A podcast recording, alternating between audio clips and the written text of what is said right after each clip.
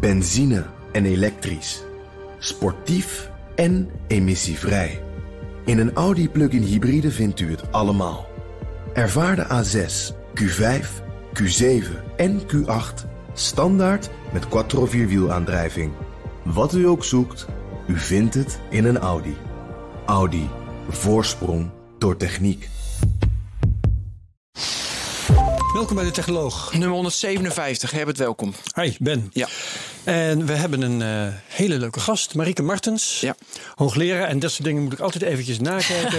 Ehm, want ik had het nog... eh, Automated Driving and Human Interaction. Klopt, helemaal. Zeggen ze in goed Nederlands bij de TU Eindhoven. Dankjewel. Ja, Ja. leuk. Ehm, niet voor het eerst bij BNR trouwens. Ik ben ook al een keertje geweest. Bij de Big Five. De Big Five. Big Ja. Five over autonoom rijden. Het was de laatste week van september. Ik adviseer mensen allemaal terug te luisteren, alle vijf. Maar ik hoorde jouw interview en ik dacht van, ik wil je heel graag spreken. want ik was het fundamenteel met je oneens. En Oh, je zet heerlijk. hem op andere gedachten. En ja, ik was helemaal verslag. En ik heb het gisteren weer teruggeluisterd. En er zijn heel veel elementen die ik even met je leuk. En Dus zijn haar is er nog van in de war. ja, echt was eh, geweldig. Dus, waar beginnen we, Herbert? Nou, we beginnen denk ik bij ehm, eh, het eh, autonoom rijden zoals we dat nu hebben. Zoals jij dat nu doet. ja, In je Tesla met je autopilot. ja. Eh, gaat het toch een beetje de laatste tijd? Ja, de, de, de nieuwste softwareversie die ik heb, die is weer redelijk goed. Updates gaan we het ook Ja, over hebben. updates. Want eh, het is, soms heb je een update erbij. Dan denk je van, gasten, wie heeft dit uitgetest? Ja. En ik vind het meest spannende altijd dat je... Kijk, wij denken heel erg als mens, het is af. Dat zat ook in het idee. Ja. Jij denkt namelijk... Toen ga ik gelijk aanvallen. Nee, doe maar, hoor. Maar heel veel mensen denken van het moet af zijn voor een mens. Maar een mens moet naar mijn idee juist leren dat je een lerend organisme bent en dat het niet af is. Dus als ik een update krijg, dan ben ik heel nieuwsgierig wat er nu weer in zit.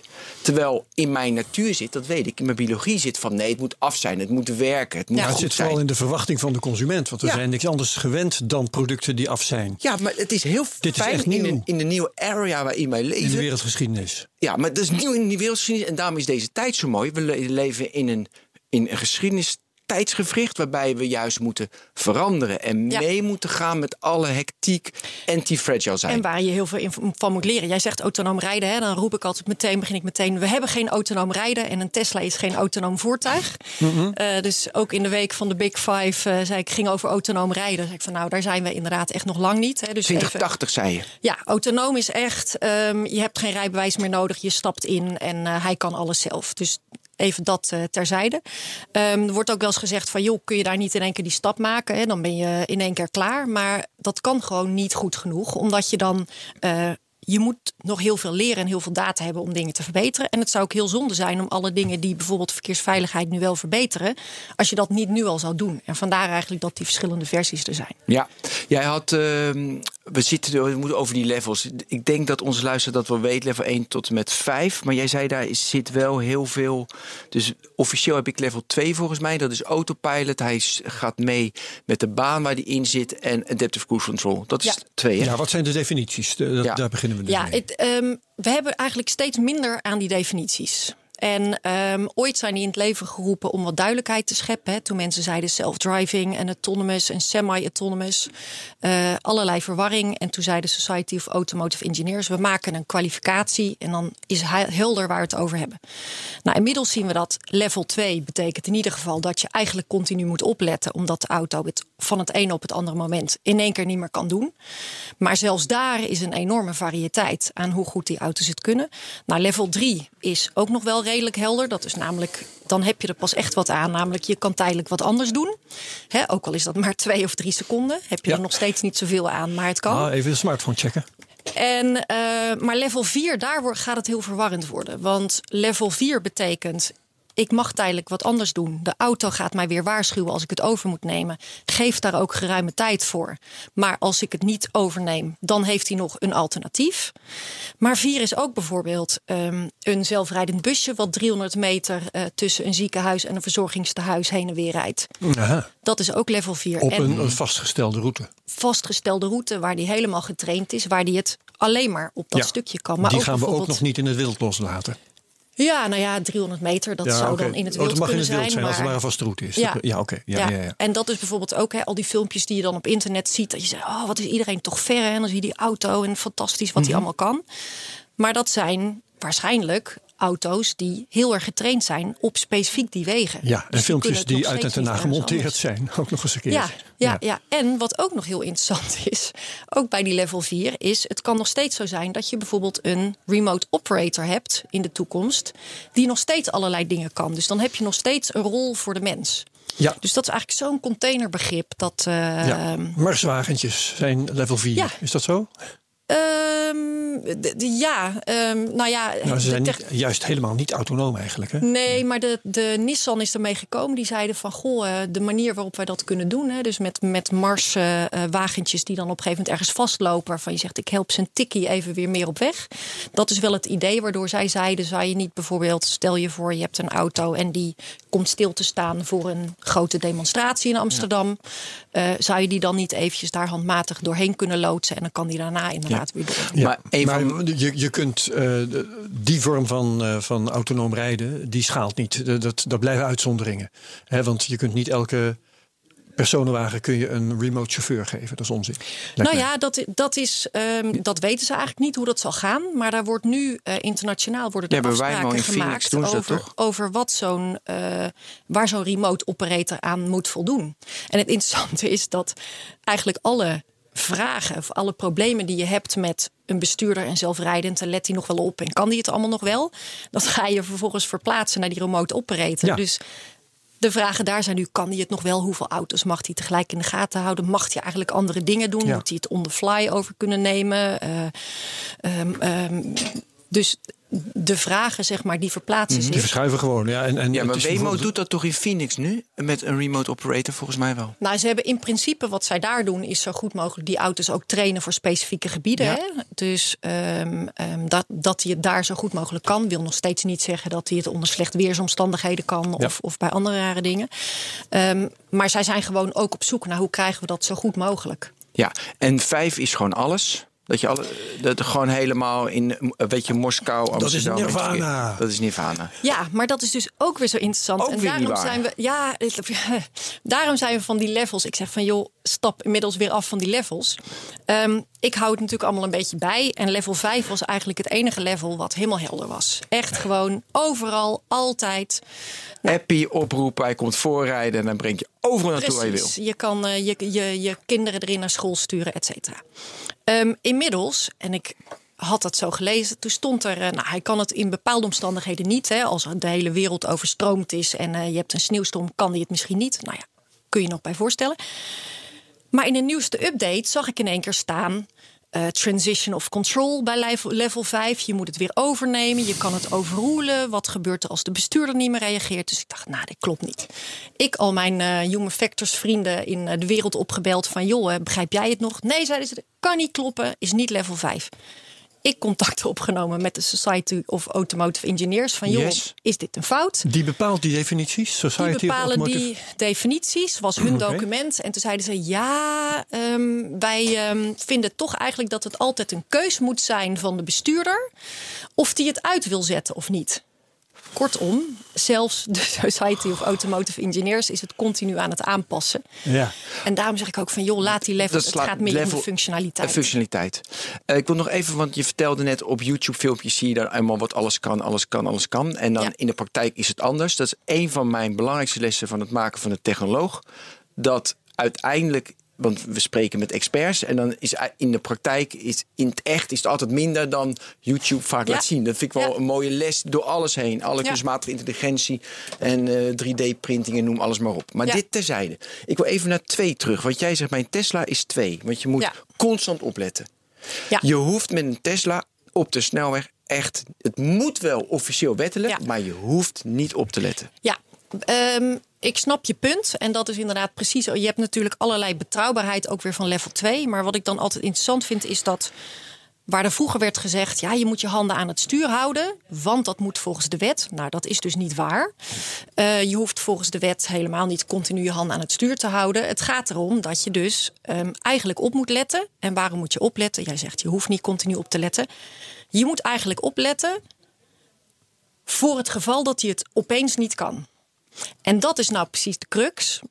Hoe beter je je technologie maakt, Ja. hoe fijner het is voor een bestuurder, maar hoe meer je het idee afgeeft dat het dus wel fantastisch en in controle en goed Hoe gaat. moeilijker het wordt om nog een beetje op te letten. Precies. Ja. Dus eigenlijk, hoe slechter je je systeem maakt, Hoe meer hoe veiliger opletten. het eigenlijk. Nee, hoe beter mensen dus opletten. Ja. Hè? Dus een systeem wat net een beetje zo het niet helemaal perfect doet, denk je, oeh, hij kan het eigenlijk wel heel slecht. Nou, dat is Ja. heel vaak ook een bewuste keus.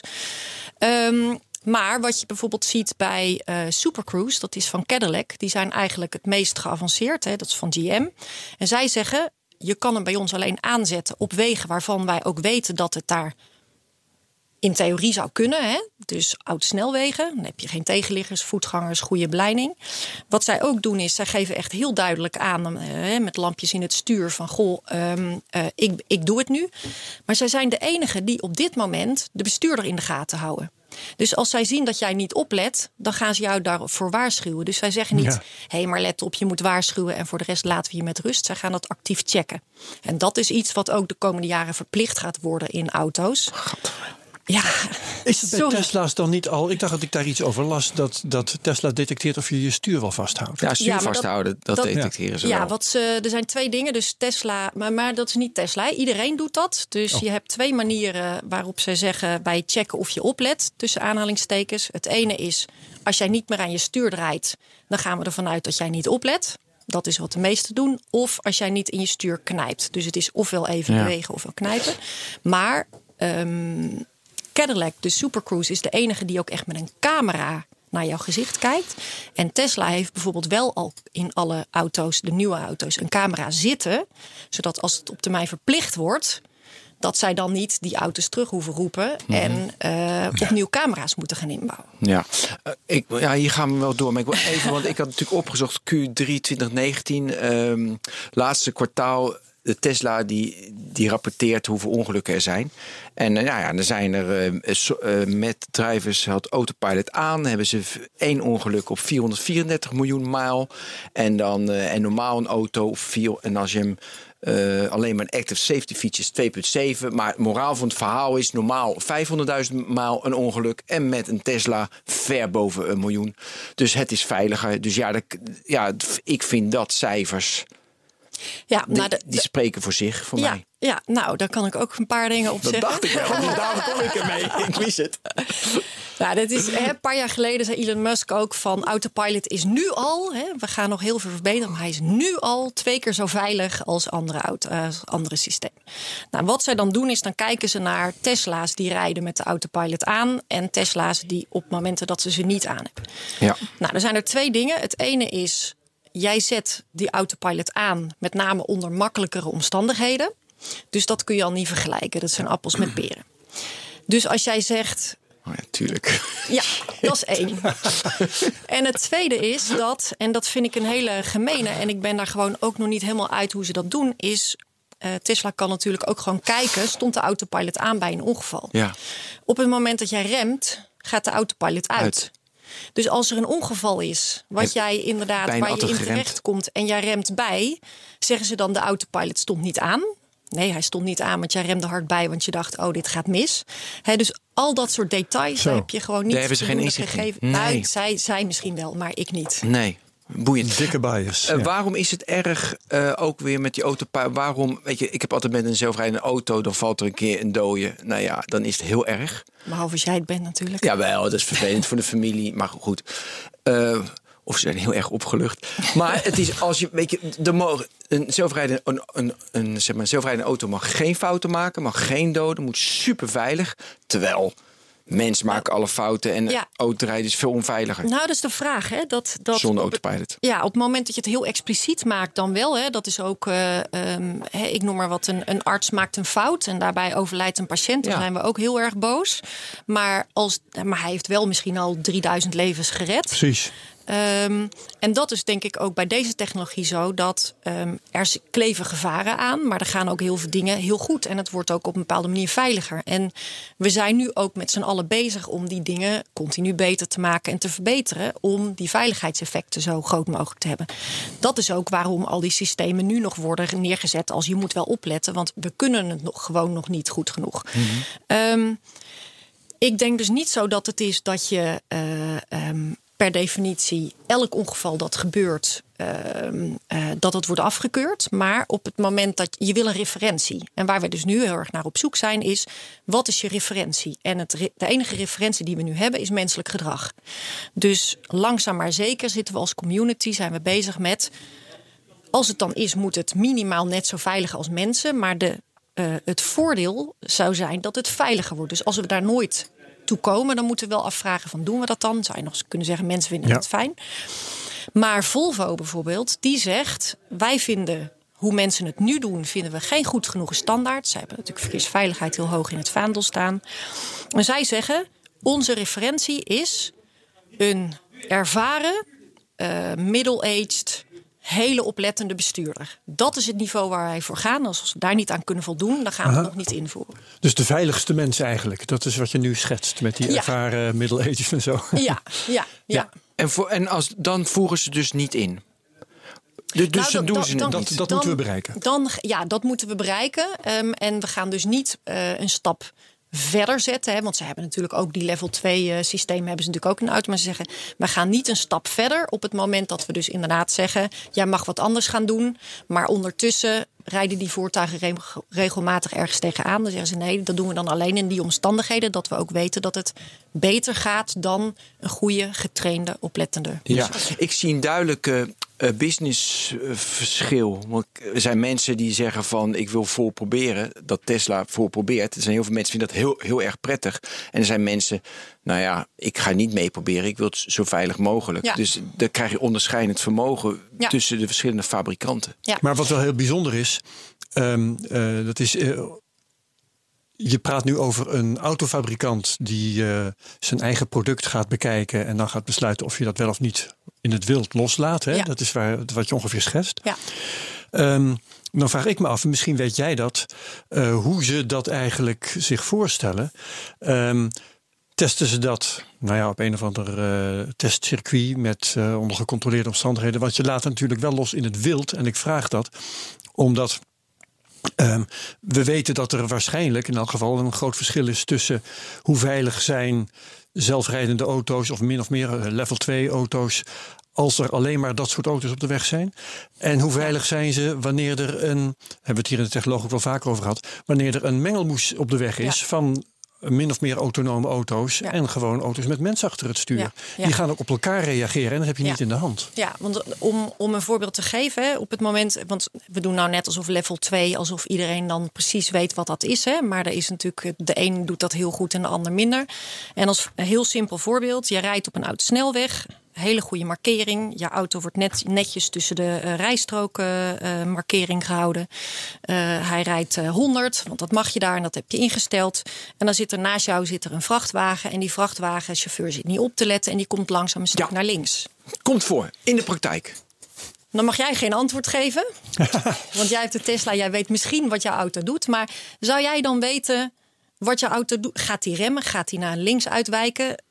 Rijdt die vrachtwagen gewoon tegen jou aan? Wat gebeurt nee, er dan? Ik, ik heb geen flauw idee. Um, en, en als ik uh, op dat moment in een auto zit die op autopilot staat, dan uh, ja, dat merk ik dan wel denk ik. En uh, als ik, dan hoop ik dat ik oplet en dat ik zo nodig ingrijp. Maar vertel jij me maar, wat, is, is dat, kun je zeggen, standaard reageert nee. een auto daar zus of zo? Nee, dat is heel erg per merk verschillend. Dus de ja. een gaat remmen, de ander die uh, um, rijdt die gewoon door en dan wordt er gewoon tegen je aangereden. Ja. En, en ik moet dan weer denken, als ik je in de reden mag vallen, ik denk dat dat uh, best wel relevant is aan die vrachtwagen die loodrecht over de trekker-oplegger-combinatie, die loodrecht over de weg kwam te staan. Ja, en die door een Tesla niet als vrachtwagen werd herkend. Ja. Omdat eh, alle Tesla's Ja, een vrachtwagen, dat is zo'n rech- rechthoek voor je neus. Zo'n rijdende muur waar je niet om, voor, voorbij kan kijken. Ja, en, en dat en dit is was toevallig, zag er toevallig heel anders uit. Ja, en dat is niet alleen bij Tesla. Ik weet niet of jullie het OVV-rapport toevallig hebben gezien, wat ook vorige week is eh, uitgekomen. Dus de Onderzoeksraad voor de Veiligheid die heeft gekeken naar hoe werkt dat nou, wat voor ongevallen gebeuren er nou met de systemen die nu op de weg zijn. Eh, ook met actieve veiligheidssystemen. En in een van de voorbeelden die ze aanhalen, gaat het ook over een eh, systeem waar ehm, automatic in- emergency braking op zat. En eh, die reed achter een eh, oplegger met een kraan daarop. Dus dat was ook eigenlijk een raar ding. En toen is ook die AIB gewoon niet afgegaan, omdat dat niet werd herkend als obstakel. Dus dat is niet alleen Tesla. Dat is, Ja. Je wil ook weer niet dat die dingen continu in de rem gaan voor van alles en nog wat. Ehm, maar daar moeten wel dingen in, eh, in verbeterd worden. Een ander, ander voorbeeld. Ik kom trouwens straks terug op je vraag, want ik geef geen antwoord op je Ja, vraag. maar ik wil nog even één ding zeggen. Ja. Ehm, ook bijvoorbeeld dingen als. eh, Wij, wij hebben heel vaak demo's. Dus dan eh, ga je naar een grote event en dan worden daar de nieuwste snufjes getoond. En daarbij is het ook bijvoorbeeld gebeurd. Toen werd er dat automatic braking werd getoond. Nou, wat krijg je dan met z'n allen in een auto en dan rij je af op een vrachtwagen en dat ding gaat vol in de remmen en iedereen, nou gaaf, volgende ploeg erin, weer rijden, gaaf, volgende, volgende. En op een gegeven moment rijdt die auto er vol op. Dus Zo, iedereen dacht, ja, wat is er aan de hand? Nou, wat was daar ingebouwd? Dat had niemand zich gerealiseerd. Als binnen een hele korte periode dat ding vijf keer een noodstop maakt, dan is dat ding stuk. Want dat kan niet waar zijn dat Oh, dat in het echt zo gebeurt. Dus ook dat soort dingen. Hè, dus het, het is echt veel complexer dan alleen Ja. maar stuurt je auto een beetje bij en remt die af op je Allemaal unintended consequences Ja. krijg je mee te maken. Ja. Goed, maar nu eh, Ja. het gemengde Het antwoord. verkeersbeeld. Ja, dus het voorbeeld wat ik net noemde van die vrachtwagenchauffeur die naar links gaat, ehm, dat is natuurlijk wat je hebt als je manueel rijden, dus handmatig rijden, met eh, bijvoorbeeld level 2 of andere eh, systemen combineert. Dat wordt natuurlijk dan beter op het moment dat die vrachtwagenchauffeur niet per ongeluk zijn rijstrook uitrijdt. Dan hoef je daar ook niet meer op te reageren. Dus ik geloof wel in het feit dat als eh, alle systemen die veiliger worden, dat het verkeer dan in totaal veiliger wordt. Maar de Ja. basis is wel dat iedereen bezig is met vroegtijdig kunnen voorspellen van wat normale weggebruikers doen, dus wat handmatig gereden auto's doen. Dat je eh, bijvoorbeeld kan zien, ehm, er gaat een, au- die auto gaat van rijstrook wisselen. Wordt nu bijvoorbeeld geen rekening gehouden met een knipperlicht wat wel of niet aan is. Heel veel mensen Ja. gebruiken hun knipperlicht niet. Dus je wil ook al kunnen detecteren wat we eigenlijk als mens goed kunnen. Van oh, nou volgens mij komt hij zo naar links gezet. Of oh, volgens mij slaat hij zo links af. Ehm, daar wordt wel enorm hard aan gewerkt om Ja. op basis daarvan dat wel steeds veiliger te maken. Dus het idee is wel dat het echt onder mixed traffic omstandigheden kan. En iets anders is dat eh, op het moment dat je ehm, auto's ook informatie gaat laten verzenden. Hè, dus dat je niet alleen maar zegt: ik heb een auto met sensoren en ik kijk om mij heen. Maar dat je ook zegt: eh, eh, tien auto's voor mij of, of twee kilometer verderop Ja. meet een slimme auto iets. Dan zou die bijvoorbeeld in theorie aan mijn telefoon al door kunnen geven: let op, er is iets aan de hand. Dan heb ik misschien geen slimme auto, maar dan heb ik al wel daar informatie over. Ja. En daar is ook nog potentieel winst te behalen. Precies, precies. En, en dat is eh, een heel andere tak van. Vind ik leuk om over te hebben. Ehm, want wanneer je denkt aan, aan eh, eh, autonome voertuigen, nou ja, de, de Tesla van Ben, ehm Zelfrijdende level 1, 2, 3, 4, voertuigen 5, automatisch. allemaal leuk. Eh, dat kunnen, en jij zegt ook al. ehm, Verschillende fabrikanten programmeren hun auto's op verschillende manieren. Ma- maakt allemaal niet uit. Ze kunnen doen wat ze willen. Maar Nou, niet helemaal, maar ze hebben wel de vrijheid om daar hun eigen. Ja, ja, ja allerlei varianten, vrijheid. Ja. blijheid. Ook, ook goed, want als iedereen zijn eigen oplossingen eh, probeert, dan eh, kun je leuke Mooi. natuurlijke selectie krijgen. Komt het beste bovendrijven. Maar du moment dat je wilt dat auto's el- elkaar informatie sturen en daar ook op reageren, dan moet je standaarden hebben. Ja. Eh, hebben we al een begin van een standaard voor Ja. autonome voertuigen? Ja. Ja, ja.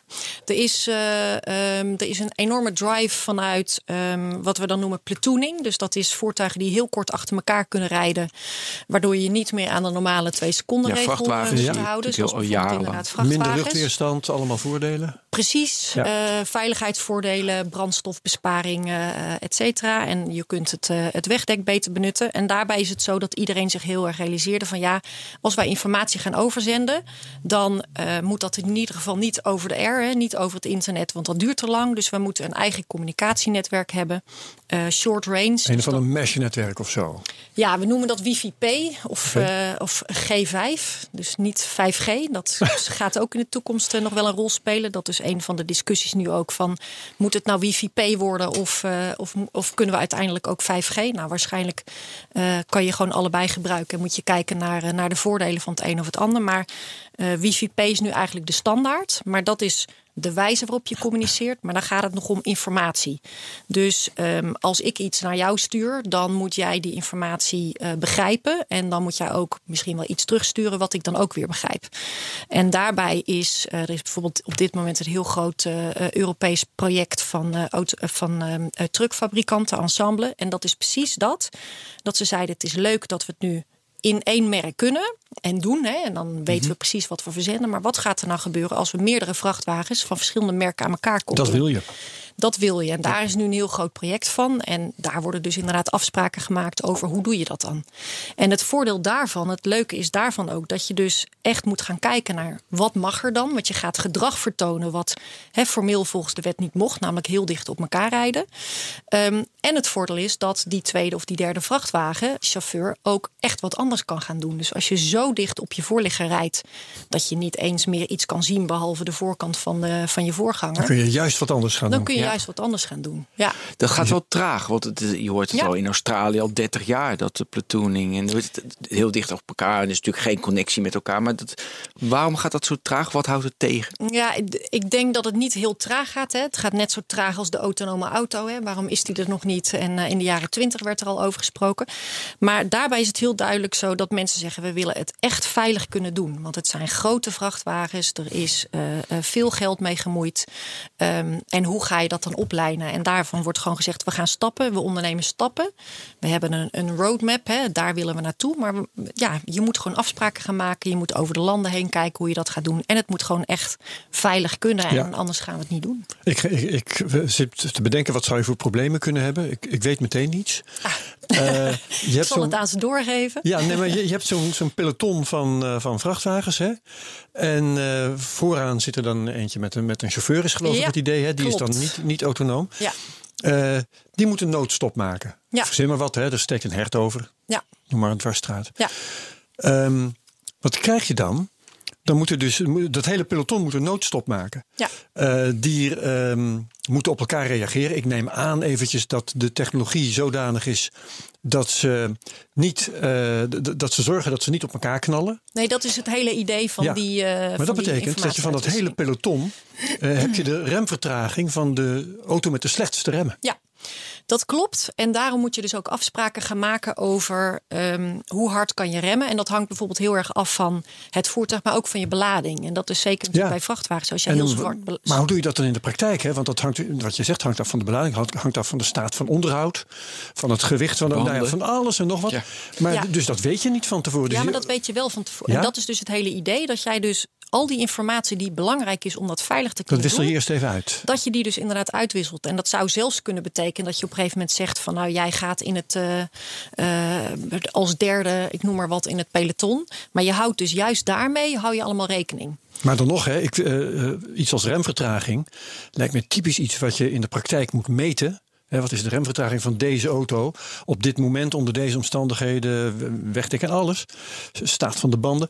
Uh, niet iets wat je even berekent en wat dan echt wel klopt. Daar geloof ik niks van. Nou, het, het, mooie van data is wel dat je natuurlijk ook heel veel data kan verzamelen als je niet autonoom rijdt. Mm -hmm. Dus door dan heel veel te leren over, in dit geval, een vrachtwagen. Ja, oké. Okay. Um, en dan een hele educated guess, zal ik maar zeggen. Nou ja, je, je meet het. Dus je meet het terwijl die niet in dat platoon zit, kan je dat al helemaal meten. En er mm. zijn natuurlijk ook heel veel dingen die standaard zijn. En als je het echt niet zou weten, dan zou je nog aan de veilige kant kunnen gaan zitten. Ja. En uh, dat remmen met, ik noem maar wat, dat overstekende her. Daarbij is juist het idee van die coöperatieve technologie. Dat je dus, hè, normaal heb je nog een reactietijd, zelfs van Adaptive Cruise Control, daar zit nog een bepaalde reactietijd op. En daar zie je dat als je gewoon niet uh, coöperatief, dus niet informatie uitwisselend achter elkaar rijdt en de voorste gaat remmen, dan krijg je toch zo'n soort ehm, harmonica-effect. Zelfs ja. met ACC. En dat heb je echt niet met dat CACC. En het, is, het klinkt heel eng ook, hè, als je heel kort achter elkaar. Maar nou ja, we hebben eh, met TNO hebben we eh, op de, het circuit in Lelystad al jaren geleden met gewone personenauto's ook dat soort dingen laten zien. En het grappige is dat je. Ehm, je rijdt in zo'n platoon en je hebt het idee dat nog voordat jouw voorligger remt, dat jouw auto al gaat remmen. En dat is dus niet zo. Maar het voelt dus ook wel heel veilig. Want normaal gaan de remlichten aan en denk je van wow. En dan moet jij gaan remmen Ja. en dan komt die auto dichterbij. Maar dat gebeurt dus dan niet. Dus het geeft ook wel een gevoel van oh ja, het is ook wel echt, echt heel scherp. En datzelfde heb je natuurlijk ook bijvoorbeeld weer met wegrijden. Dat je er ook voor kan zorgen dat als je bij verkeerslicht wegrijdt, dat er gewoon eh, meer eh, capaciteit is bij Ja, de dus aan platooning hoef, hoeven de mensen niet, de, eh, dus de menselijke geest hoeft daar niet aan te wennen. Bij platooning, want ze moeten wel wennen aan autopilot. De, heel veel mensen vinden, vinden dat eng. Aan Je moet er autonomous. vooral dat- aan wennen dat je het stuur uit handen geeft. ik. ja, weet je, dat, dat het Nou ja, de- ik, ik zou niet zeggen dat helemaal niemand daaraan hoeft te wennen. Hè. Ik bedoel, eh, misschien vindt mijn moeder dat wel hartstikke eng. Zeg mijn moeder nu, ah, waarom heb je mij nou als voorbeeld genoemd in de Ik denk dat vooral de uitzending? petrolheads van deze wereld het eng vinden. Die, eh, de mensen die Ja, het ja, stuur- ja, die zitten zo op Ja, maar dat, dat vraag ik me toch af. Want Ja? dat zijn ook wel de mensen die heel geïnteresseerd zijn in technologie en die dat allemaal wel gaaf vinden. Ja.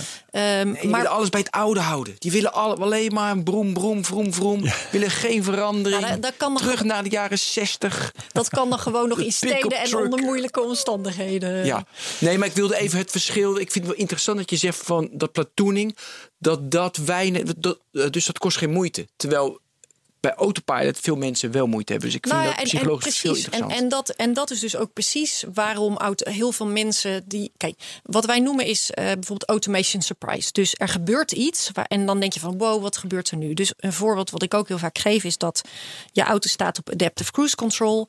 Eh, je rijdt op een, eh, op een bocht af. De auto voor jou die gaat de bocht om. Jouw radar kijkt naar voren, jouw camera kijkt naar voren en die denkt: hey, er staat niemand meer voor mij. Dus jij wilde 120, prima, ga ik weer doen. En jij, het voelt alsof jouw auto in één keer op hol slaat. Nou, dat doet hij natuurlijk helemaal niet. Hij doet keurig wat jij hebt aangegeven. Namelijk, als er niemand voor mij rijdt, moet je 120 rijden. Dus dat zijn wel dingen ehm, waardoor het heel eng voelt voor mensen. Omdat ze niet helemaal precies die technologie Snappen, snappen. En je ja. zou die technologie uiteindelijk zo moeten gaan ontwikkelen. Dat je zegt, het is eigenlijk heel makkelijk. Als je mij in kan stellen, dan kan ik het best wel goed. Ja. En als je mij niet in kan stellen, dan is dat ook beter. Want dat zijn in omstandigheden waarop het ook gewoon niet zo goed gaat. Ja, heb je enig zicht in, eh, dus Elon Musk die vindt LiDAR echt onzin, is helemaal niet nodig. Hij zegt, ik kan alles uh, doen met videobeelden, die, die begint te lachen. Heb je enig inzicht dat het onzin is? Of het is wat hij zegt? Of Nou, kijk, dat is een veld waar je je niet mee bezig Wat houdt? hij, kijk, wat hij op zich, wat hij doet, is wel eh, knap, omdat hij zegt: wij gaan. dus hij heeft heel veel mensen, heeft hij handmatig allerlei videobeelden laten analyseren om te kijken van, joh, kunnen we nou op basis van het plaatje wat wij zien, dat doen we als mens ook. Hè, wij volgen niet zo de lijntjes, wij kijken ook naar hoe gaat een bomenrij en en hoe gaan lantaarnpalen en waar rijdt het andere verkeer heen. Dus daar kun je hartstikke veel van leren en dan kun je ook door middel van AI kun je dat enorm verbeteren. Alleen waarom zou je gebruik maken van alleen een camera? Ehm, want Omdat LiDAR duur is. ja, maar het hoeft ook niet per se met LiDAR. Hè, je kunt ook eh, op basis van gewoon kaartdata. Dat je zegt, Ja. ik weet af dat je op een rotonde afrijdt. Dus hoezo moet ik herkennen dat het een rotonde is? En ik eh, heb eh, met eh, floating car data heb ik heel veel gegevens over hoe hard mensen op die Dan gebruik je rotonde de rijden. camera alleen om te corrigeren wat je ziet. En gewoon als één Of van om dus te corrigeren Ja, wat je één van de- uit de een kaart van, haalt. dus, een van de sensoren, inderdaad. Maar wat wel interessant is, is dat je op basis van eh, eh, videobeelden, dat je wel kan zeggen van wat zijn nou de triggers waarop ik kan herkennen van hé, hey, maar ik zie wat iemand anders gaat doen. Ja. En daar zijn mensen wel veel mee bezig. Maar hè, vehicle intent, driver intent, gaat iemand de weg oversteken of niet? Op wat basis van wat voor cues is dat? En dan heb je wel enorme winst. Maar dat hoeft niet per se op basis van. Hè, dat kan op basis van camera's. Maar ik zou gewoon ook andere sensoren. Hm. Dat liet hij heel mooi zien op de Autonomous Day. Dan liet hij Ja. zijn auto zien en eh, gaat hij wel of Ja. niet naar links, gaat hij wel of niet naar links. En dan moet je dan inschatten. Toen was er bij een softwareversie drie maanden geleden of zo, dat bij een vrachtwagen, als je langs reed, ging die te veel naar links rijden. Vond ik heel irritant. Is nu weer gecorrigeerd. Dus nu gaat hij niet zo ver van die vrachtwagen af. Dus je ziet, dat is dat leren. Ja. Ik zag pas een, eh, een hele interessante tweet over Elon Musk. En eh, die luidde ongeveer als volgt. Elke expert heeft wel de ervaring. Als Elon Musk zich gaat bemoeien met mijn veld, dan snap ik pas wat een idioot het is. Nou ja, is dat zo? Eh, nou, dit- ik, ik vind het wel interessant. Kijk, er zijn natuurlijk heel veel dingen. Zij, zij- zij zijn gewoon vrij gewaagd. En zij doen een aantal dingen waar eh, de, eh, de conventie. Zij zeggen ook altijd: wij zijn geen automobielfabrikant. wij zijn een ander bedrijf. En ehm, zij doen best wel gewaagde dingen. Ze brengen ook heel Wat veel vind je echt de link wat ze doen? Wat vind je echt gevaarlijk? Nou, wat ik, wat ik gevaarlijk vind is dat. ehm, ehm, dus het gevaar wat ik zie is de. Hoe beter je dingen maakt, dat is precies hetzelfde. is. Dus hoe beter je dingen maakt, hoe minder mensen gaan opletten. En het, het wordt zo eigenlijk goed gemaakt. dat je op die momenten waarop het niet goed gaat. bijna eigenlijk niet meer van een bestuurder kan verwachten. dat hij dan nog daarop is voorbereid. En eh, we hebben hartstikke veel onderzoek gedaan in de hele wereld, eh, wij zelf ook, waarin gekeken wordt naar hoe zit dat nou in de balans tussen vertrouwen dat mensen hebben en wat ze vervolgens gaan doen. En je ziet dat Ja. zelfs met ACC hè, gaan mensen drie keer vaker iets anders zitten doen dan rijden. ACC, ze Adaptive zelf- Cruise Control. Sorry, ja, Ja, adaptive ja, cruise ja. control. Dus dan moet je zelf nog sturen. Gaan mensen toch drie keer zo vaak wat anders doen. Als je zegt bij level 2-achtige systemen, je moet echt opletten, want hij kan het van het een op het andere moment niet meer doen. Gaan mensen tussen de 70%, 30 en 70% van de tijd niet eens op de weg Nee, kijken. appen en tv kijken. Ja, Ik, eh, ik herinner me dat we het hier, eh, omdat we het hier vaker over dit onderwerp hebben gehad, dat iemand hier eens heeft zitten uitleggen, en ik weet niet meer precies wie het was, dus ik zal ook geen naam noemen, ehm, dat level 5 eigenlijk bijna niet te halen valt, omdat je via level 3 en level 4 moet. Ehm, met andere woorden, eh, je, je blijft op een gegeven moment nodig hebben dat mensen opletten. En omdat ze dat altijd slecht zullen doen, loop je daar altijd spaak bij. Eh, spreekt dat jou aan, die? Ehm, nou, ik, ik denk wel dat, je, eh, dat het zonde is om die niveaus over te slaan. Wat ik al zei is, er is ook wel heel veel veiligheidswinst te behalen ten opzichte van hè, level 0. Dus ik vind het zonde om dat over te slaan. Maar ehm, kijk, level 5. Je moet, ook, je moet je ook afvragen wat de winst is van level 5. Dus stel dat het wel zou kunnen. Maar om het veilig te doen, zou het super langzaam gaan. Dat zie je vaak met die OV-achtige dingen. Ja, ja, ja. En dan kijk ja, hoe, Omdat- waarom omdat wil ik in een level 5 auto als ik word ingehaald door voetgangers? Weet je, laat me dan maar zelf rijden. Dus Ja. Of, of, of dat eh, op de snelweg eh, level 5 auto's zoveel afstand houden dat je opeens geen capaciteit meer hebt op de weg. Ja, nou ja, eh, sterker nog, dat zie je. Dat, Gebeurt al. Hè, met, nou, met ACC, eh, als het heel druk is, is het enorm irritant om daarmee te rijden. Want degene achter jou die denken: schiet eens even op, waarom Ja. laat je zo'n gat?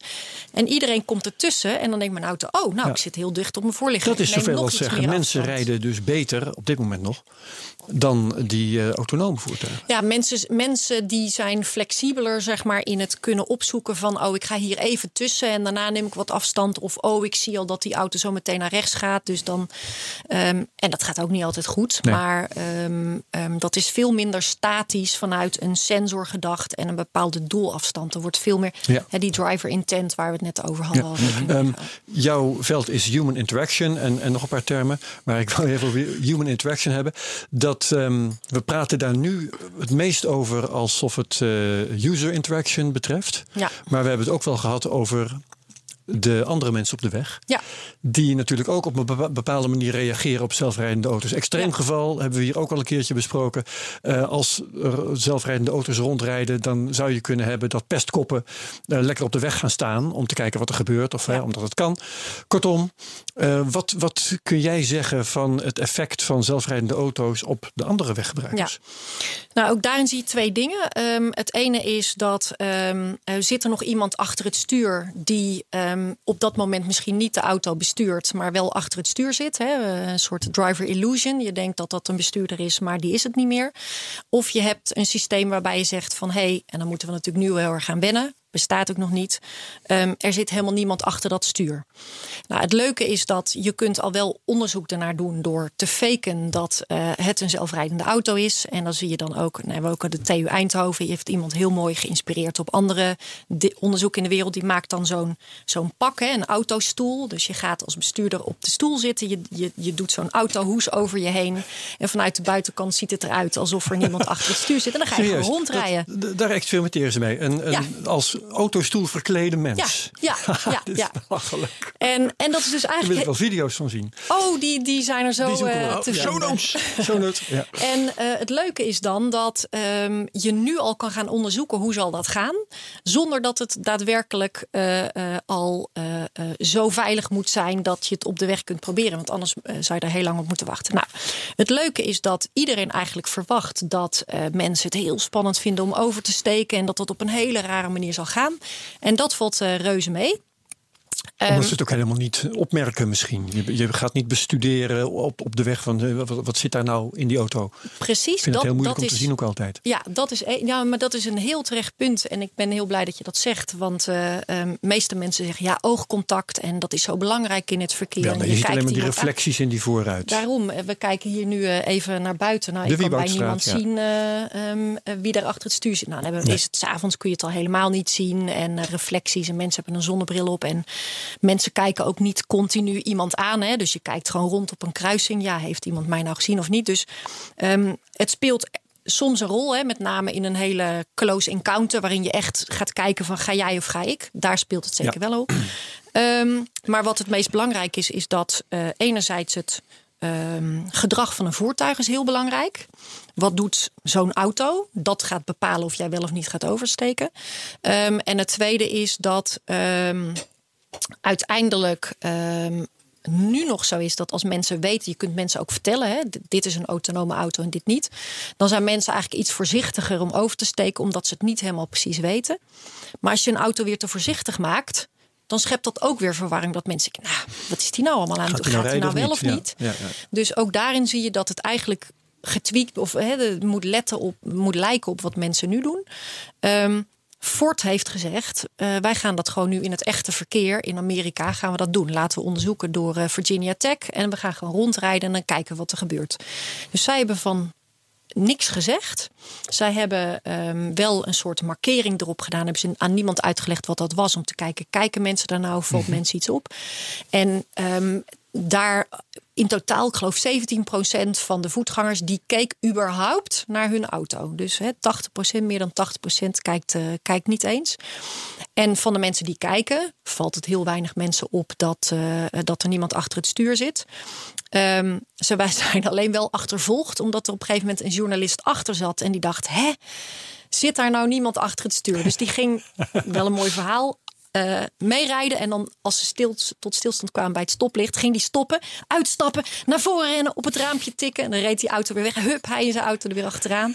Ze hebben er wel heel veel reuringen mee gekregen. Maar zij zeggen ook, wij gaan dat nu al doen, omdat zij zijn heel bang voor afwijzing. Je ziet in Amerika ook hè, die uh, Wemo en zo. En dat een aantal van die auto's beschoten worden. En dat mensen daar echt, uh, hè, ze pakken onze banen af. En wat voor sentimenten ja. ook allemaal speelt.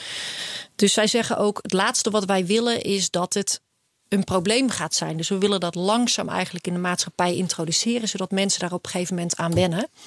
Um, en in Nederland hebben we het er ook wel eens over gehad van dat pesten, wat jij net aangaf. Ja, um, ja kun je nu eigenlijk ook doen. Hè? Als ik op de weg ga staan, dan stoppen de auto's ook. En dat is misschien ja. drie keer leuk. Ja. Um, maar hoe leuk maar blijft dat dan? stapt vroeg of laat toch ook iemand uit en die zwaait met een knuppel of zoiets. Ja. En uh, dat kan een passagier van een zelfrijdende auto ook doen, want die krijgt er natuurlijk ook genoeg van. Ja, dat, dat zou ook nog kunnen. En kijk, je ja. kan je best wel voorstellen, ook met, met, met busjes of dingen die nu worden uitgerust in bepaalde woonwijken, dat iemand zegt: Ik leg eens even een doos op de weg, even kijken wat hij doet. Um, maar misschien is dat uiteindelijk voor de acceptatie uh, in de beginfase ook nog niet zo heel, uh, heel verkeerd. Ja. Ik heb nog heel veel vragen hoor. Ehm, ik wil eerst even over die ethiek. Want je, je zei in de Big Five, vertelde je van het beroemde MIT-onderzoek. Je, rijdt op een, je, je rijdt op een weg en je moet kiezen. eh rij, je moet kiezen. Rij ik een oude oma dood? Ja, de Of- auto moet kiezen. Ja. De auto moet kiezen, rijd ik een oude oma dood of rijd ik een baby dood. En dat was wel erg. Dit hebben we het ook vaak over gehad, Herbert. Ja, en, en iemand Ik kwam namelijk... mij aan deze gedachte-experimenten. Ja, ik, nou ja, maar het- inter- twee dingen interessant. Eén is iemand sprak me aan. Ik had vorige keer gekozen. Ik eh, rijd een, een, een vrouw dood die wat gezet is. In plaats van een dunne vrouw. En daar werd, werd ik op aangesproken. En die, ja, echt verschrikkelijk. Nee, maar die persoon was zelfs blij dat ik dat had gezegd. Want daar, daarna ging ze, eh, ging ze afvallen. Dus dat was mooi. maar ik voelde me onwijs opgelaten. Want dat bedoel ik natuurlijk helemaal niet zo. Maar. Nee. Eh, De kans dat je een dik iemand raakt is natuurlijk ook gewoon groot. Opname niet voor. Nee, maar wa- waarom ik, jij zei van dat is een, dat is een onzin-experiment, want die situatie gaat nooit voorkomen. Nee, het is. Dat zei je in de Big Five. Ja, er zijn, een aantal, er zijn een aantal dingen die ik daar eh, ehm, ehm, eh, niet prettig aan vind aan die discussie. En dat is het allereerste is dat mensen denken dat er op dit moment, doordat dit soort vragen worden gesteld, dat mensen denken dat er auto's op dit moment geprogrammeerd gaan worden. Hoe ze zich moeten gaan draaien, wie ze dood moeten gaan rijden. Ja, dat is dus dat is één. Ehm, het tweede is dat, nogmaals, het is theoretisch leuk als gedachte-experiment, maar eh, daar kom je nooit uit. Het is in feite eigenlijk hetzelfde bij eh, gezondheidszorg, wordt het ook vaak gedaan. Ja, maar hè? het is toch ook, als, als ik even mag in, ingrijpen, het is toch ook totale fictie. Dat Ja. je zou kunnen berekenen of zo wat de gevolgen zouden zijn van een ongeval. Ja, als, als je dus. dus ehm, in, Wie je doodrijdt, nou ja. in principe is het zo dat ehm, als jij in een omstandigheid terechtkomt die eh, zo dichtbij is dat jij dus niks anders kan. Dus de- als je een langere tijd geeft, dan, Dan kun je nog wat anders. Dus dan ga je wat anders doen. Dan ga je, ga je remmen en dan wordt het ongeval minder ernstig. En dan hè, rij je misschien iemand aan, maar dan overleef je het nog.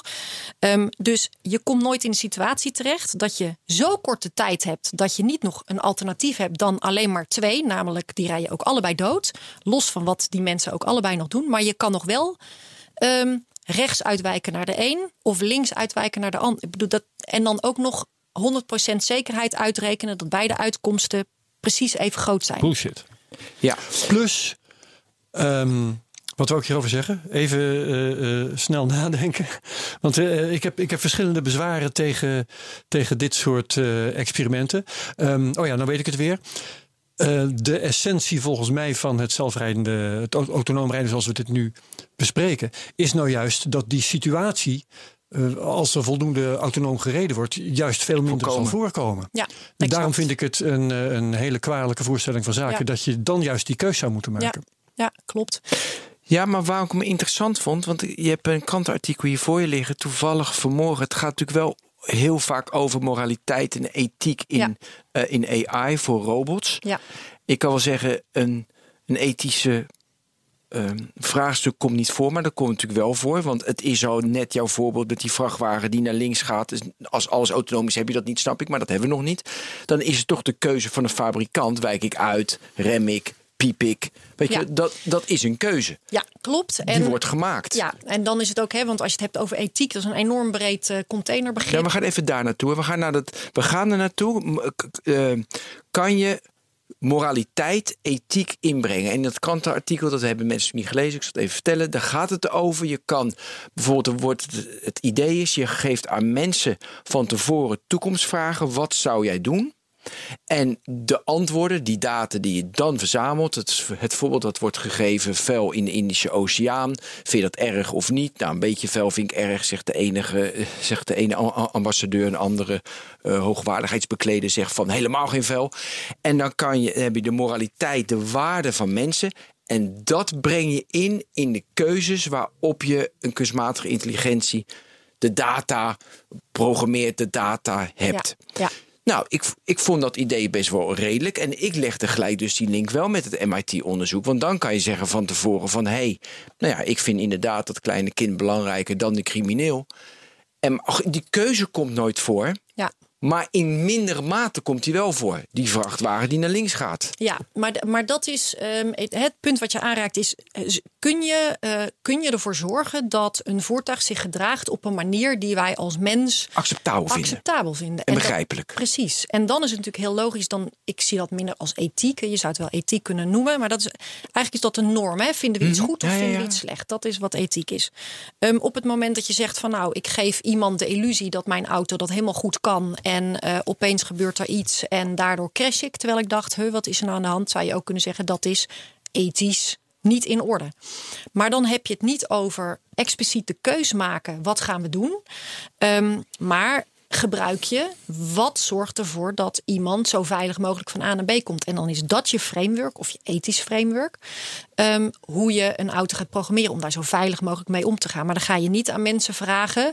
Vind je dat het A moet zijn of dat het B moet zijn? Maar het voorbeeld is wel aardig, omdat je wel bijvoorbeeld gaat kijken. En daar zijn we ook. Hè, ik zit in zo'n ethieke groep van de, van de Europese Commissie over connected en automated driving. En daar zeggen we bijvoorbeeld wel ook, we discussiëren ook over. Um, mag nou een auto um, formeel de wet overtreden op het moment dat het beter is voor de verkeersveiligheid om de wet te overtreden? En, en dan is het heel interessant. Noodweer. Want, want dat is de, de, goede, uh, de goede discussie.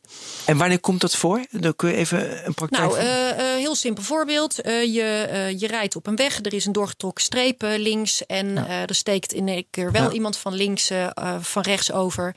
En door uit te wijken naar links ga je over de doorgetrokken streep. Daarmee rij je iemand niet aan. Maar ja, je verbreekt wel de wet, want je mag niet over een doorgetrokken streep. Nou, dat soort dingen, um, daar speelt ethiek ook een rol. En dat vind ik een veel interessantere discussie. En dan zeg je ook van, oh, maar wat vinden we daar eigenlijk van mens van? Wat voor consequenties heeft dat dan? Betekent dat iets voor mensenrechten? En het interessante is ook dat je in die EU-groep zitten we dus niet alleen met gedragsexperts of uh, mensen met juridische kennis, uh, filosofen, human rights. En daar hebben we het dus ook bijvoorbeeld over. Um, op het moment dat je bijvoorbeeld. Hè, wat, wat is het recht wat één individu heeft? En wat betekent dat het voor het recht van iemand anders? Mm -hmm. En dat zijn natuurlijk ook wel dingen die je mee moet nemen. Heel, om dan toch nog weer even het bekende voorbeeld van de moral machine. Zeggen heel vaak mensen van. Ah, we willen niet zeggen. Uh, die rijden wel dood en die niet. Maar ja, wat nou als je. Nou, precies jouw voorbeeld. Je gaat die, je gaat die doorgestoken streep over. Ja. En dan komt er. En dan komt de tegenligger aan. Nou ja, precies. En, en dan, dan is het dus ook van. Uh, kun je dus voorstellen, ik zeg niet dat dit nu de uitkomst is van de groep, want we zijn nog niet klaar, maar daarbij kun je wel voorstellen dat je zegt, afhankelijk van het bewustzijn wat een voertuig heeft, hoe bewust kan die eigenlijk inschatten wat hij allemaal wel of niet ziet. En op basis daarvan zou je bijvoorbeeld dan meer kunnen toestaan ja. dan een andere auto die zegt: Ja, maar ik kan eigenlijk maar één meter voor me kijken, dus ik heb geen idee of ik daarna. En je moet zo'n keuze haast maken, zo'n zo keuze bij het programmeren bedoel ik, op basis van statistische overwegingen. Want in, in dit voorbeeld uh, we weeg je af aan de ene kant, uh, laten we zeggen, een hele grote kans, bijna een zekerheid, op een botsing met een persoon. Hè? Even daar laten wat, wat de afloop daarvan dan is. Dat is aan de ene kant. En aan de andere kant die streep overgaan. En dat betekent een risico. Ja. Dat je ook helemaal niet kunt kwantificeren. Maar er is wel een risico, bijvoorbeeld, dat daar net iemand anders op het punt staat over te zeker die je nog helemaal niet ziet. Ja, of dat er om de hoek een auto aankomt. Ja, en inderdaad de combinatie. Hè? Want je hebt, het is niet alleen maar remmen of sturen. Maar hè, we zijn, uh, uh, de industrie is ook heel hard bezig. Niet alleen met uh, autonomous braking, maar ook met autonomous steering. En die kun je natuurlijk ook combineren. En op het moment dat jij natuurlijk bijremt en je draait jouw voertuig. Dan is sowieso natuurlijk, is dat natuurlijk een veel veiligere situatie. Nog los. Je hoeft ja. niet per se zeg maar met 80 op de andere rijstrook terecht te komen. Nee. Maar dat is dus inderdaad ook Ja. ethiek. En, en, um, aansprakelijkheid had je het over. ja, en, en een ander voorbeeld wat ik nog even wilde noemen. ehm, ook bijvoorbeeld van hoe comfortabel en acceptabel is dan iets. Een voorbeeld wat we ook bespraken was: stel je hebt een zelfrijdend voertuig, of die nou al helemaal autonoom is of niet, en je staat op een kruising en jij bent niet meer in control, je hoeft niks meer te doen. Zo'n voertuig, over self-awareness gesproken, zo'n voertuig kan bijvoorbeeld maar zoveel meter opzij kijken naar rechts. Uh, die weet dat op die weg waarop jij moet invoegen, wordt, uh, uh, is de snelheid, ik noem maar wat, 80. En hij, hij kan alleen maar zien, is er iets in mijn bereik of niet. Um, Ik voel hem al aankomen, 120 rijdt iemand. Toch? Dan, dan zegt de automobielindustrie nu al van ja, maar het kan zo zijn dat iemand daar inderdaad 120 rijdt. En dan willen we eigenlijk toch nog steeds niet, ook al is het de fout van die ander, dat wij in de problemen komen. Dus wat zij dan gaan doen, en daar heb ik qua menselijk gedrag denk ik, nou, dan hebben we nog wel even wat eh, te gaan. Dus voor verkeersveiligheid is het het best als jij in één keer keihard versnelt en naar links invoegt. Ja. Nou, je schrikt je helemaal dood als dat gebeurt. Zo Maar snel ze zeggen, mogelijk ja, naar 80. Ja, daar Maar moeten ja. mensen maar tegen kunnen. Ik vind, jij laat wel. de- de- de- je moet ook de technologie laten leiden af en toe. Want, en dat mensen zich aanpassen. Want dat zat ook in dat stuk bij de Big Five. Daarom triggerde je mij ook. Jij wil heel erg dat mensen zich aanpassen. Dat de, dat de mens leidend is. En ik vind het ook heel erg mooi dat af en toe de technologie mij leidt. Dan denk ik van hé, hey, dan moet ik veranderen. Dat is ook prettig. Eh, geef eens een voorbeeld. Ehm, nou, ik, eh, waardoor ik word geleid. Ja? Nou, dat ik nu de hele dag op mijn telefoon zit.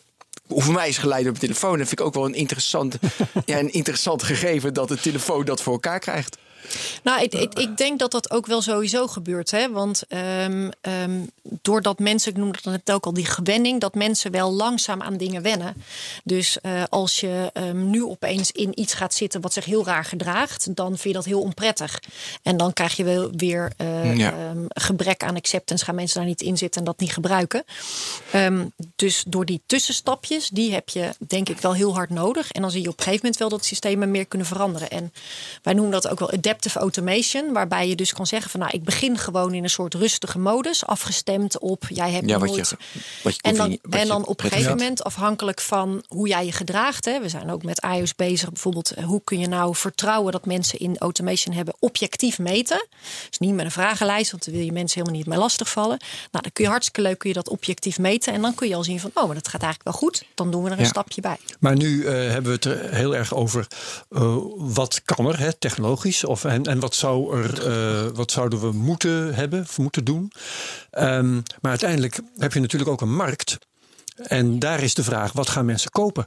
En als een auto om de havenklap op rare momenten die je niet verwacht eh, heel hard gaat accelereren en mensen vinden Ja. dat niet leuk, dan gaan ze die auto Ja. niet kopen.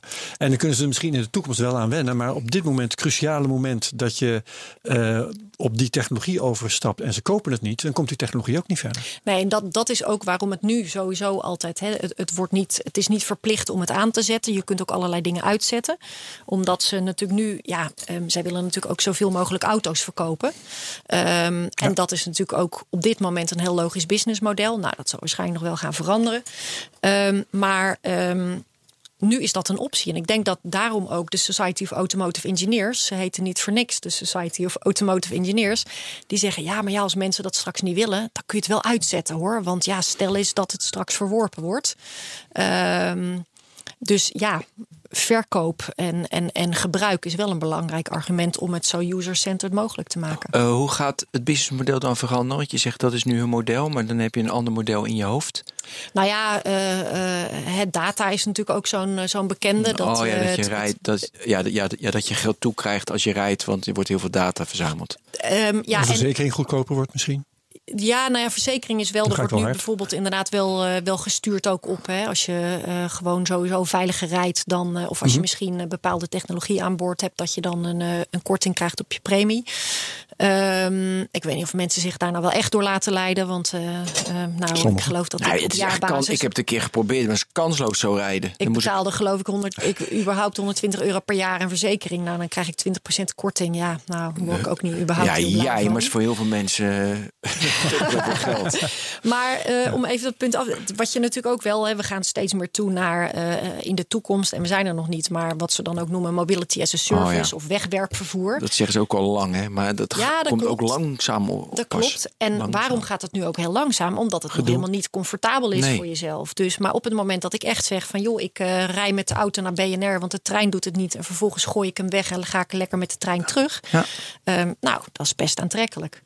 En dan wordt weer interessant. Dan kun je mensen dus niet getraind hebben voor die auto. Want ik stap in, ik ken heel die auto niet. En he, wat, wat doet deze nou?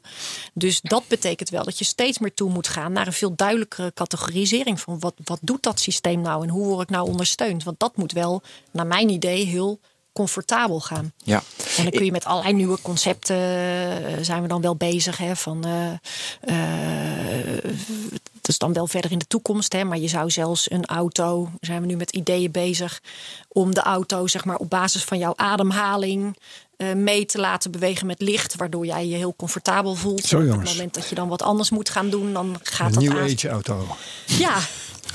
Ja, want je wil natuurlijk ook niet dat mensen zich oncomfortabel voelen en continu naar buiten kijken met schrik van oh jee, gaat dit wel goed? Dus en dan heb je natuurlijk ook het voordeel dat je mensen echt wat anders kan laten doen. Of misschien wel een virtual experience kunt laten ervaren. Maar goed, dat duurt nog even. Als jij naar de, de, de, de, elementen waar de automobielbranche mee bezig is, autonomous, weet je, rijden, elektrificatie, mo uh, mobility as a service, connected driving, dat zijn de vier elementen. Waar vind jij, dan moeten ze volop inzetten? Naar mijn idee autonomous, want dat is echt voor de mens prettig. Maar heel veel zeggen van. Ja, en bedoel je dan autonomous of bedoel je dan automated? Dus zo, zo snel, mogelijk, zo snel mogelijk dat ik kan slapen in de auto. Tijdens mijn, als ik moet vervoeren, dat ik niks meer hoef te doen. Want dan kan ik lekker video's kijken en uh, praten en uh, allemaal En als dat dingen betekent doen. dat je heel erg lang erover zou gaan doen? Oh, nou, dat, dat merk je al met autopilot. Vind je reistijden veel minder belangrijk. En files vind je ook niet meer. Ja. Want ja, joh, je, je kan zo van alles kan je doen. Dus. Maar ja, Nou, dat is natuurlijk wel een grens. Hè? Ja, Dat, want eh, volledig autonoom. Kijk, hier in uh, autopilot, dan is het inderdaad zo. Nee, volledig is prettig. automatisch. Ik noem in 2080. hè, In jou, daar, Ja. vind ik, daar moet je je full, daar moet je full focus op zetten. Daar Ja. moet je nu alles aan, alles aan doen. Ja. En dat je licht een ademhaling en dan een stoelmassage, denk ik het zo wel. Nou, ehm, Echt hè? Ja, als, die, als, Ja. die rit, als die rit lang gaat duren, dan wil je toch wel lekker zitten, denk ik. Nou, ik, ik ben, kijk, ik ben het niet met je eens dat ik zeg, daar moet je op, eh, op neerzetten. Wat je, wat je ziet is dat, hè, iedereen roept natuurlijk ook van, ehm, eh, mensen worden steeds mobieler. En ondanks eh, alle virtual mogelijkheden die we hebben, gaan we toch steeds vaker komen. Hè, ik zit hier nu ook in de studio, hadden we misschien ook via Skype kunnen doen, Nee, maar is toch anders? Elkaar zien is beter. Dus ehm, mensen blijven heel erg mobiel. Nou, wat je nu ziet is op het moment dat je reizen heel comfortabel maakt met de auto. En hoe meer je dus inderdaad kunt zeggen, mensen vinden file niet meer erg en ze gaan andere dingen doen. Je ziet nu al door bijvoorbeeld het hele goedkope eh, Uber-vervoer in Amerika, dat mensen uiteindelijk ook van actieve modi, van fietsen en lopen en zo, overgaan naar de auto. En dat is natuurlijk een ontwikkeling die je echt niet wil. Ehm, dus er zit een bepaalde balans in bereikbaarheid, Ja. eh, milieu, eh, eh, comfort, veiligheid. En we zijn eigenlijk met z'n allen op zoek naar een nieuwe balans. En er wordt ook altijd gesproken over steden. Hè? Wat is het effecten van eh, autonomous driving? Ons steden kunnen alle parkeerplaatsen weg en, en dan komt alles goed. En zie je mooie animaties van fantastische bossen in Amsterdam en kindjes die lekker spelen op de grachten. Ehm, alleen dat, dat gaat niet vanzelf gebeuren. Want op het moment dat ik eh, heel makkelijk kan zeggen van eh, ik laat me ergens afzetten en daarna moet die auto op zoek naar een nieuw ritje. Of ik heb mijn horloge ergens laten liggen, dus dan kun je even heen en weer rijden. Want eh, dan krijg je. Weet je, dan krijg je juist gewoon een heel centrum van de stad wat helemaal vast Ja. gaat lopen. En juist omdat Ja. er geen parkeerplek meer is, dat die auto buiten de stad gaat parkeren. Dus weer extra kilometers gaat maken, omdat hij daar. Dus het komt niet vanzelf goed. Nee. Eh, we moeten stoppen volgens mij. Of, of Ja, we nog- langzamerhand wel. Ik, Ja. ik heb eigenlijk nog één punt. ehm, wat, wat we wel hebben aangekondigd, maar niet hebben besproken nog. Het is ook eh, een beetje aan de, aan de randen, denk ik, van waar jij je mee bezighoudt. Maar eh, ehm, hoe denk jij over het probleem van de updates? De tel- telkens weer eh, veranderende auto, Ja. eh, waarvan Ben ook wel eens ge- gezegd heeft: eh, dat is niet veilig. Het is ten- tenminste niet Nee, ik heb periodes veilig. gehad dat ik het niet veilig vond. Ja. Hoe, hoe, eh, Nu weer wel, hoe maar- kun je zorgen dat een auto geüpdate kan worden terwijl het toch veilig is? Ja, Ehm, ehm, ligt, ligt aan je update. Hè? Dus ik, ik denk dat eh, bijvoorbeeld hè, wat Tesla op een gegeven moment heeft gedaan, want dat is natuurlijk de enige die het nog eh, over die air doet. Hè. Er zijn Ja. andere waarvoor je echt even naar de garage moet. Dan krijg je ook een mooie eh, update. Ehm, Maar dat schaalt niet. er, er zijn ook een aantal dingen die daardoor veiliger worden. Dus zij hebben op een gegeven moment een grens gesteld bij autopilot bijvoorbeeld aan hoe lang eh, mag je handen van het stuur. Dat is toen enorm gereduceerd. Dat is nu trouwens weer gereduceerd. Belachelijk. En ze zeggen ook, op het moment dat je dat negeert, dan mag je hem op een gegeven moment niet meer aanzetten de rest van je rit. Nog stommer. Dus in die zin, Tutteling. Betutteling. in In mijn die- vrij, ik word beknot in mijn vrijheid. let nou op, Daar Ben. moet jij wat let aan nou eens doen. op. Dus in die zin is soms een update hartstikke veel veiliger. Maar wat het Ja. interessante is, is dat we dus nu moeten gaan kijken naar hoe gaan we nou dat innovatielandschap in Nederland regelen of in Europa regelen. Want Ja. hoe weet je nou wat, die voertuig gaat, wat het voertuig gaat doen na die software update? En hoe veilig is dat dan? En dat is eigenlijk gewoon een soort nieuw decennium waarvan we met z'n allen niet precies weten waarop Nou ja. het moet. Maar we, gaan, we moeten daar wel iets voor organiseren. En dat is nu hè, waar we voor aan de lat staan. Waarvan we ook zeggen, ook samen met de RDW en het ministerie, we zeggen van hoe gaan we dat dan doen? En hoe moet je dat dan zo opzetten dat je op een gegeven moment inderdaad misschien wel tijdelijk een soort van permit afgeeft. Of dat je een Ja. aantal voertuigen gaat monitoren. En dan zegt van hé, we zien wat er veranderd is. We zien wat de consequenties is. En het is eigenlijk wel een goed idee. We Want, want het het raar is, uitrollen. ik realiseer me dat de vraag nog eigenlijk iets ingewikkelder is dan ik hem stelde. Want ehm, je hebt natuurlijk soms onveilige updates, dat weten we ook gewoon. Ja, maar Ehm, dat weet je niet op voorhand. Je weet nee, niet je weet het niet op voorhand. Precies. Maar je weet eh, misschien wel, eh, ik niet helemaal zeker, maar ik kan me dat heel goed voorstellen, dat het proces om die updates maar gewoon de wereld in te gooien. En eh, is, er iets, is er eentje niet goed, dan oké, dan gooi je er eentje over die dat weer ja. herstelt. Dat dat proces misschien wel veel sneller tot veiligheid leidt dan eh, dat je alleen maar het volgende type in de rij, Ja. het volgende model veiliger laat zijn dan deze auto. Ja, want alle eisen ook die nu gesteld worden voor toekomstige auto, dat zijn de toekomstige auto's. Hè, dus dat we nu zeggen in 2020 is dat verplicht, 2021. Dan worden alle nieuwe auto's wel veiliger, maar daar worden de oude eh, niet veilig mee. Nee. Je mag ook rondrijden Ja, in, en met, met een auto updates kan dat zonder- wel. En met updates kan dat wel. Ja. Dus het, het Totdat, concept totdat is ze trouwens wel... ophouden, eh, dat ze zeggen, de Elon Musk zeggen van nee, eh, die Tesla Model S, eh, Ja. die updaten we niet meer. Want we hebben 2013. veel liever dat Ja. overgaat op een Een nieuw nieuwe, model. ja. Nou ja, het, het voorbeeld wel is, is met die camera die jou in de gaten houdt. Op het moment dat verplicht is dat dat moet en er rijden Ja. auto's rond die dat Zonde. niet hebben, dan, dan zullen die wat ze toestaan beperkt blijven tot ik kan jou niet in de gaten houden, dus jij blijft zelf verantwoordelijk. Dus daar zit inderdaad wel een bepaalde marge in van wat je met je software update nog voor elkaar krijgt. Is het nog steeds 2080, jouw prognose? Level 5, volledig autonoom overal en niemand heeft meer rijbewijs nodig. Ja, minimaal 2080. Goed, eh, bedankt. Ja, het is tijd. We Ja. hebben nog dingetjes, maar ik, nodigen ik je nog blij. een keer uit. Ja, ik ben blij. Dankjewel. Leuk. Marieke ja, heel Martens, fijn dat je TU. Eindhoven hoogleraar. Herbert, bedankt. Ben ook bedankt. Ja, graag gedaan. Dit tot was de volgende 157. Ja.